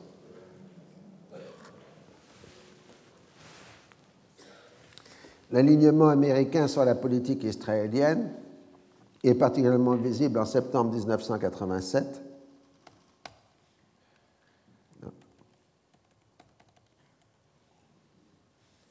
J'ai un blocage de l'ordinateur. Voilà. Euh, l'alignement américain sur la politique israélienne est particulièrement visible en septembre 1987. Le 5 septembre, un raid israélien préventif sur le camp palestinien de Rana el Alway fait plus de 40 morts, le bilan le plus lourd depuis 1982. Au Conseil de sécurité, les Américains s'opposent à une déclaration condamnant le raid. En même temps, le 15 septembre, le gouvernement américain, cédant au groupe de pression pro-israélien, ordonne la fermeture du bureau de l'OLP à Washington, tout en maintenant ouvert celui de New York, puisqu'il est dans le cadre des Nations Unies. Revenons maintenant aux territoires occupés. L'illusion israélo-américaine est de croire qu'une amélioration des conditions socio-économiques des territoires occupés permettrait de maintenir le statu quo. Pérez et Laurent Hussein ont entretenu sur ce sujet de grandioses schèmes, naturellement financés par les États-Unis, mais très peu de choses ont effectivement été entreprises sur le terrain. Au contraire, la priorité a été donnée à la lutte contre les institutions tenues par les partisans de l'OLP, autrement dit un raidissement de la répression sans aucune compensation. Si vous préférez, moins de carottes et plus de bâtons. La présence de l'OLP dans les territoires est d'abord le fait d'un ensemble de mouvements semi-clandestins chargés d'organiser la société palestinienne dans le cadre de l'endurance, soumoud en arabe.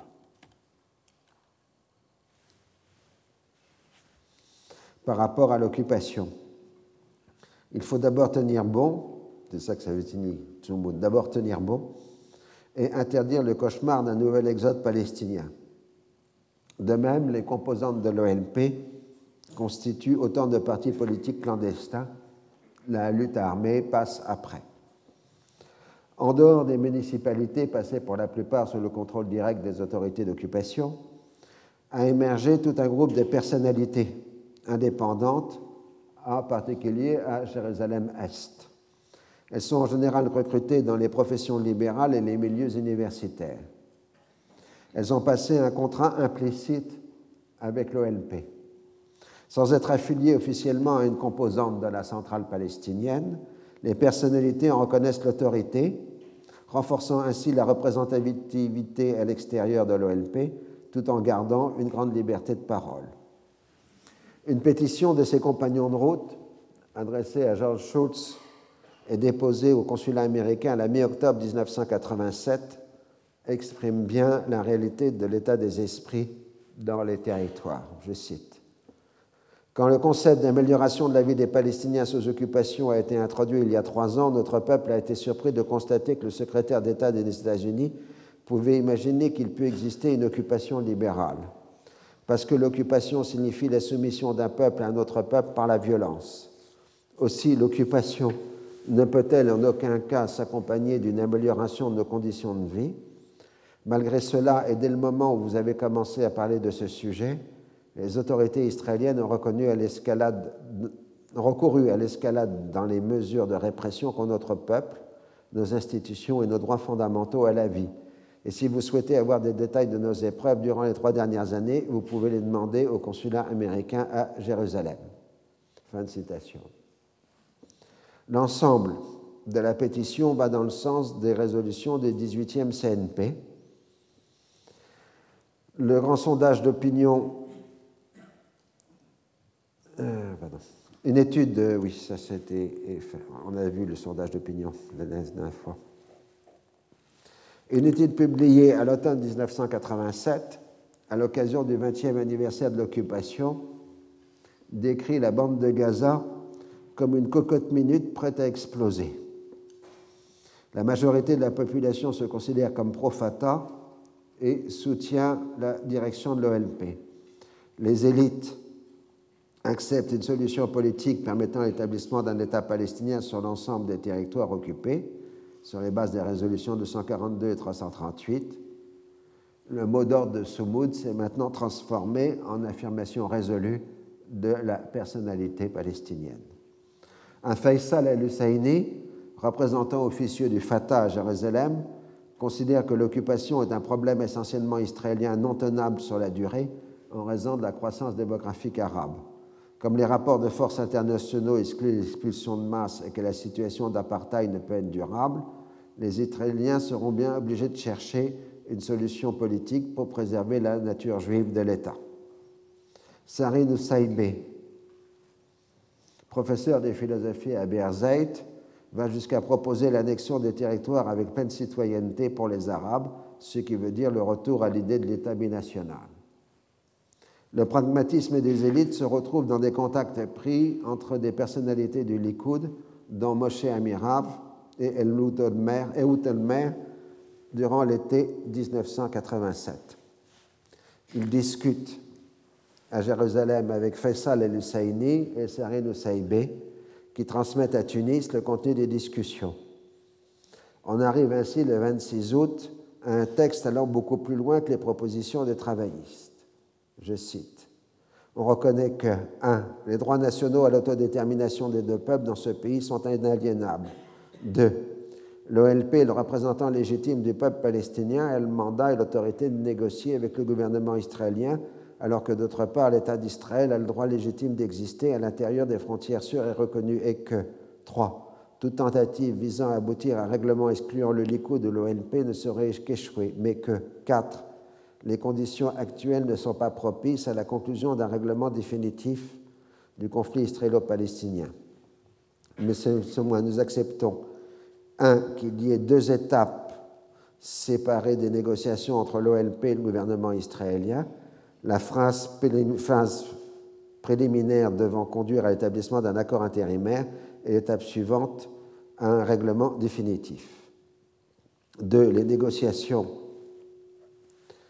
sur l'étape préliminaire pourrait se faire secrètement en Roumanie et en Égypte. L'étape suivante commencerait à être discutée un an après l'application de l'accord intérimaire, ce dernier devant durer de 3 à 5 ans. 3. Il est entendu que l'accord intérimaire inclura l'établissement d'une entité palestinienne dans les territoires tenus par Israël depuis 1967, avec une capitale administrative à Jérusalem-Est. Les résidents palestiniens disposeront d'une autonomie. 4. Il est entendu que cette entité adoptera divers attributs nationaux comme une monnaie, un drapeau, un hymne national, une radio, une télévision, le pouvoir d'émettre des cartes d'identité et des documents de voyage.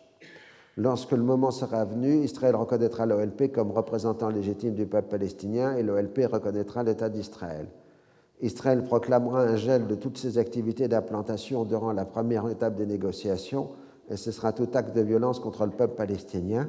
L'OLP proclamera l'arrêt de tout acte de violence contre Israël et ses citoyens. Fin de citation. Rabin voit dans cela une manœuvre contre l'option jordanienne des travaillistes et fait immédiatement mettre Faisal Husseini sous détention administrative, c'est-à-dire arrestation sans jugement. Shamir dément avoir été tenu au courant et condamne l'initiative d'Amirav qui démissionne du Likoud. Sans avoir à approuver le document, Arafat, Abu Mazen et Abu Jihad prennent la défense de la partie palestinienne accusée par les radicaux de trahison. Là, vous voyez, on est sur les prodromes qui vont conduire à l'accord d'Oslo. L'administration militaire israélienne des territoires occupés, le Shin Bet, chargé de la sécurité, se laisse prendre au piège de leur propagande, traçant un portrait idyllique de la situation dans les territoires, en dépit de la montée continue des actes de violence. Les responsables et experts israéliens sont victimes d'une sorte de blocage mental lié au refus d'admettre que les Palestiniens existent en tant qu'acteurs politiques. La vision policière et coercitive de l'antiterrorisme leur interdit de prendre en compte les évolutions de la société palestinienne pour laquelle l'occupation est devenue de plus en plus intolérable. Au début des années 1980, l'Organisation des frères musulmans dans la bande de Gaza a connu une scission des plus radicaux inspirés par les exemples iraniens et afghans. Il s'agit de faire de la Palestine l'action prioritaire des musulmans. Sous la direction de Fatih el-Shishaki, un mouvement a d'abord pris le nom de l'avant-garde islamique, puis, de, vers 1985, de djihad islamique. L'orientation est activiste, en faveur de la lutte armée, au contraire de l'attentisme des frères musulmans, préoccupés avant tout de bâtir une infrastructure islamique de la société civile. De ce fait, les premiers djihadistes coopèrent avec les groupes clandestins dépendants du Fatah. On a vu apparaître en Palestine un groupe proprement djihadiste s'inspirant des mouvements égyptiens de cette tendance dans les années 1970. La révolution islamique iranienne a eu un grand impact en montrant que la lutte armée au nom de l'islam est possible, tout en reprenant le slogan des frères musulmans que l'islam est la solution. On y ajoute que le djihad en est l'instrument. Si les cadres ont fait des études supérieures, le groupe recrute ses militants dans la population pauvre, réfugiée ou non réfugiée. Les dissidents des frères musulmans ont été identifiés par les services de sécurité israéliens qui leur ont fourni le grand service de les condamner à quelques années de prison, ce qui leur a permis d'enrôler de nouveaux militants chez les prisonniers issus des diverses composantes de l'ONP. Les prisons israéliennes sont ainsi les viviers des lieux de formation des militants les plus radicaux. Un peu tard, les autorités d'occupation comprennent leur erreur et substituent à la pratique de l'emprisonnement celle de l'expulsion.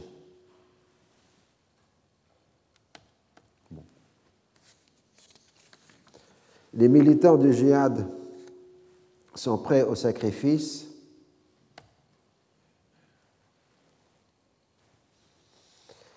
dans la voie du martyr, ce qui leur permet de lancer des opérations audacieuses contre les forces d'occupation. Ils réussissent ainsi à organiser une évasion spectaculaire de la prison centrale de Gaza, puis l'assassinat du chef de la police militaire israélienne de la bande de Gaza le 2 août 1987, ce qui renforce leur popularité aux grandes dames des frères musulmans. Le 1er octobre, trois Palestiniens, dont l'un des évadés, sont tués dans un camp de Gaza. Le 6 octobre, un accrochage à l'arme légère fait quatre morts parmi les militants du djihad, dont deux évadés et un dans les rangs israéliens. Les grèves des protestations les jours suivants dans la bande de Gaza se soldent par la mort d'une manifestante tuée par l'armée israélienne. Le reste du mois d'octobre et le mois de novembre sont marqués par diverses manifestations dans la bande de Gaza et dans une moindre mesure en Cisjordanie et à Jérusalem, avec la mort de plusieurs manifestants. Au début de décembre, deux civils israéliens sont assassinés dans la bande de Gaza. Les responsables israéliens sont persuadés que l'arrestation de quelques meneurs et l'éventuelle expulsion suffira à rétablir l'ordre. Mais à Tunis, Abu Jihad peut affirmer, le 12 octobre 1987, je cite, Gaza est lent à se réveiller, mais lorsque la révolte gronde, il est difficile de l'apaiser. Le chef palestinien prévoit que le mouvement puisse durer plusieurs semaines. Dans les milieux dirigeants de l'OLP, on affirme la solidarité entre les islamistes et le Fatah. Je cite Le courant islamique est un mouvement important, notamment dans la bande de Gaza, mais il n'a rien à voir avec l'Iran ou avec les preneurs d'otages au Liban. Face à la répression et les moralités de la politique israélienne, il groupe des gens qui se sont repliés sur les racines de l'islam, mais il est avant tout nationaliste et les différences de vue qui peuvent le distinguer des autres organisations palestiniennes s'estompent dès qu'il s'agit de faire face à l'occupant. Le Fatah a pour politique de soutenir par tous les moyens dont il dispose tous ceux qui veulent résister à Israël. Si certains responsables israéliens reconnaissent que la majorité des attentats terroristes sont organisés localement et non d'extérieur, ce n'est pas le cas de Rabin qui affirme le 14 octobre 1987 qu'une partie des désordres actuels sont liés à des tentatives lancées de l'étranger en vue de créer une atmosphère d'agitation à l'approche de la visite du secrétaire d'État américain George Shultz. Ce dernier tente de trouver une solution de remplacement à la conférence internationale rejetée par Shamir.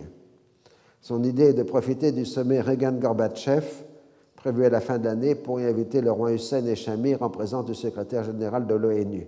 On pourrait lancer ainsi des négociations directes comprenant des Palestiniens acceptables pour Israël. Le déclin soviétique rend les perspectives héritées de la guerre froide obsolètes. Les États-Unis peuvent maintenant offrir à l'Union soviétique un statut dans la négociation que son affaiblissement rendra sans danger. Reagan approuve le projet qui doit être présenté lors de la visite en Israël du secrétaire d'État.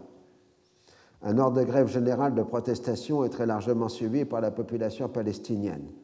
Les notables palestiniens invités à rencontrer le secrétaire d'État refusent la rencontre et s'en tiennent à la représentation de l'OLP. Je cite L'OLP est notre représentant. Si les États-Unis veulent discuter avec les Palestiniens et recherchent le dialogue, ils connaissent l'adresse et le numéro de téléphone. Fin de citation. La fermeture du bureau de l'OLP à Washington a particulièrement monté les esprits. Schulz rencontre le 16 octobre Pérez et Shamir. Le Premier ministre israélien se montre intéressé tout en demandant un délai pour étudier la question. Puis deux jours après, il donne son accord de principe. Schulz se rend immédiatement à Londres pour aviser le roi Hussein. Après un jour de réflexion, le monarque lui adresse une réponse négative Shamir n'ira pas plus loin que la proposition de mesures intérimaires et ne cédera jamais sur le principe de rétrocéder le moins de territoire ou de passer à un statut final. Le secrétaire d'État, découragé, abandonne toute perspective de lancer une initiative diplomatique. Le refus de roi Hussein s'appuie d'abord sur une analyse lucide des intentions israéliennes. La personnalité de Shamir lui est totalement antipathique et les Américains lui paraissent totalement alignés sur les positions du Premier ministre israélien. Dans l'immédiat, le monarque consacre toute son énergie à la réunion d'un sommet arabe à Amman qui consacrerait un rapprochement syro-irakien. Dans son ordre de jour, la guerre du Golfe a la priorité sur la question palestinienne et il ne lui est pas possible de se lancer dans une nouvelle confrontation avec Damas. Les pays du Golfe, menacés par l'Iran, mettent tout leur poids dans ce sens. L'Irak a relancé les opérations contre l'infrastructure pétrolière iranienne en particulier les pétroliers et les occidentaux. États-Unis en tête assure la protection des pétroliers des autres navires du Golfe, neutralisant la menace iranienne contre les monarchies arabes de la péninsule arabique. L'Iran paye maintenant chèrement ses manipulations de l'Iran Gate. On est pratiquement dans une situation de confrontation armée quand les Américains s'engagent à défendre le Koweït face à des attaques iraniennes. Le sommet arabe extraordinaire est inauguré le 8 novembre 1987. Les 21 membres de la Ligue arabe sont représentés. Arafat et Assad échangent même une poignée de main. Les relations entre le chef de l'OLP et le monarque hachémite sont froides. Arafat boycotte un dîner officiel parce qu'on ne lui accorde pas les honneurs dus à un chef d'État. La presse jordanienne publie une liste de plusieurs centaines de personnalités palestiniennes qui auraient proclamé leur allégeance à Amman. La plupart des intéressés adressent immédiatement des démentis. La déclaration finale du sommet, le 11 novembre 1987, met en avant la solidarité arabe dans la question de la guerre du Golfe. Je cite Les États membres de la Ligue étant engagés par la Charte de la Ligue des États arabes, les traités de défense commune et la Charte de la solidarité arabe, et affirmant leur détermination à protéger la sécurité nationale arabe et à préserver le sol arabe, et les travaux du sommet se déroulant dans une atmosphère d'amitié et de fraternité, le problème du conflit irako-iranien et la situation dans la région du Golfe a été inscrit à la tête de l'ordre du jour. Les dirigeants se sont déclarés préoccupés par la poursuite des conflits et ont réprouvé l'obstination du régime iranien à ne pas arrêter les hostilités, à continuer à user de provocations et de menaces à l'égard des États du Golfe arabe.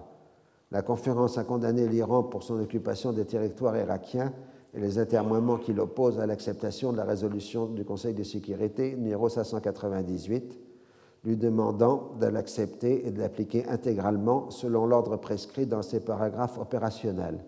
Les dirigeants arabes exhortent la communauté internationale à assumer ses responsabilités, à déployer des efforts efficaces et à prendre toutes les mesures utiles pour amener le régime iranien à donner suite à ses appels de paix. La conférence a exprimé sa solidarité avec l'Irak, sa considération pour son acceptation de la résolution du Conseil de sécurité numéro 598 et l'accueil favorable fait à toutes les initiatives de paix. Elle a confirmé sa solidarité avec l'Irak et l'appui qu'elle lui accorde pour la défense de son sol, de ses eaux territoriales et de ses droits légitimes. Les Palestiniens n'ont droit qu'à un rappel de principe, je cite, Ayant examiné le conflit arabo-israélien et passé en revue ses développements arabes et internationaux, la conférence a réaffirmé que le problème palestinien était au centre et à la base de ce conflit et que la paix au Proche-Orient ne serait réalisée que dans la mesure où les territoires arabes occupés, notamment El-Quds, Jérusalem, étaient récupérés. Les droits nationaux imprescriptibles des peuples palestiniens étaient reconnus et le problème palestinien réglé dans tous ses aspects. La conférence a déclaré que le renforcement de la capacité arabe, l'édification de la force arabe, l'ancrage de la solidarité des États arabes et la concrétisation de l'unité de leur position sont autant de facteurs essentiels pour faire face au péril israélien qui pèse sur la nation arabe dans sa totalité et expose son existence et son avenir au danger. Dans le cadre du renforcement des tentatives et des démarches engagées en vue de réaliser une paix juste et durable au Proche-Orient, qui soit conforme à la légalité internationale et aux résolutions de l'ONU, et fondée sur la récupération de tous les territoires arabes et palestiniens occupés comme des droits nationaux du peuple arabe palestinien, les dirigeants arabes ont appuyé le projet de conférence internationale de paix sous l'égide de l'ONU et avec la participation de toutes les parties concernées, y compris l'OLP, seul et unique représentant légitime du peuple palestinien sur une base d'égalité et les États membres permanents du Conseil de sécurité, une telle conférence étant l'unique moyen propre à permettre le règlement pacifique juste et global du conflit arabo-israélien. Désolé pour cette langue de bois diplomatique, mais ça donne le style. Ils ont adressé leur salut et un témoignage de considération au peuple palestinien dans les territoires arabes occupés, rendant hommage à sa lutte, à son courage et à sa résistance, et lui renouvelant leurs engagements à le soutenir et à l'appuyer. Le résultat le plus concret du sommet de Amman est la fin de l'isolement de l'Égypte. La reprise des relations diplomatiques avec le Caire relève désormais de la souveraineté de chaque État arabe et non d'une décision collective. Seule la Libye a décidé de rejeter le communiqué final considéré comme étant d'inspiration américaine pour avoir donné la priorité à la question iranienne et accepter le principe d'une conférence internationale. Les responsables israéliens se félicitent de la seconde place accordée à la question palestinienne, mais s'inquiètent du rapprochement en cours entre l'Égypte et les pays arabes. Les analyses des observateurs convergent dans l'idée que la menace iranienne sur les pays du Golfe constitue la priorité majeure des pays arabes et que le dossier palestinien est mis durablement au second plan. C'est ça les bons analystes, non moi évidemment, à l'époque, avait considéré que le sommet de Haman mettait la question palestinienne au euh, second rang. Le 25 novembre, un commando palestinien appartenant au FPLPCG, donc Front de Libération de la Palestine, commandement général d'obédience syrienne, réussit une opération audacieuse. En utilisant un ULM, l'un des membres du commando parvient de nuit à passer les lignes israéliennes et à pénétrer dans une base militaire israélienne en Haute-Galilée.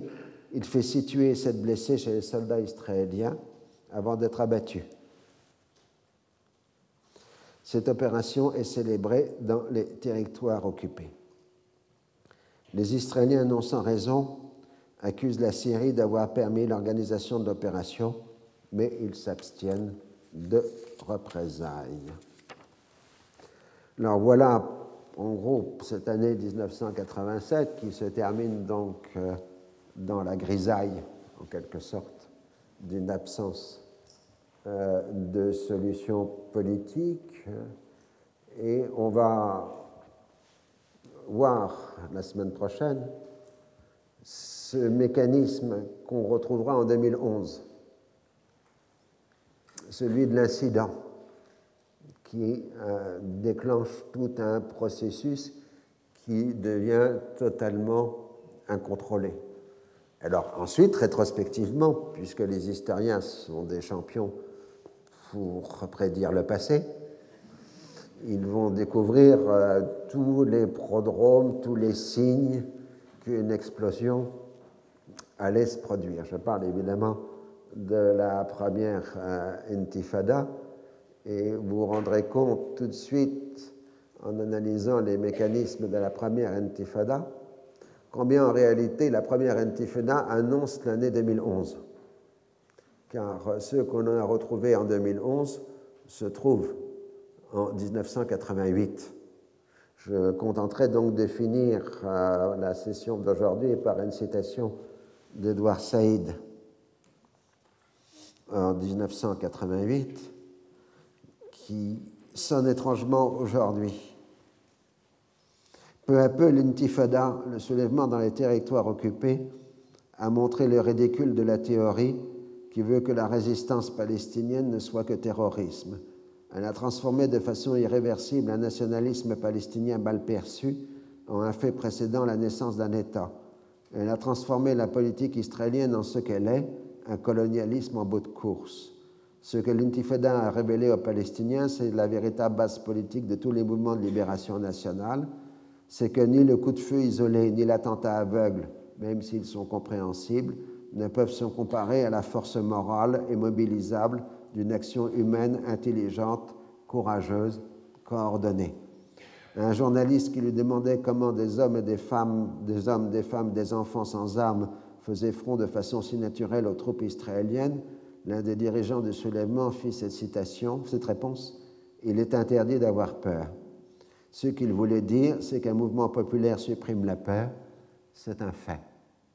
Remettez ça en Tunisie et en Égypte euh, en 2011, euh, c'est parfaitement euh, identique, mais nous le verrons la semaine prochaine. Je vous remercie. Retrouvez tous les contenus du Collège de France sur www.colège-2-france.fr.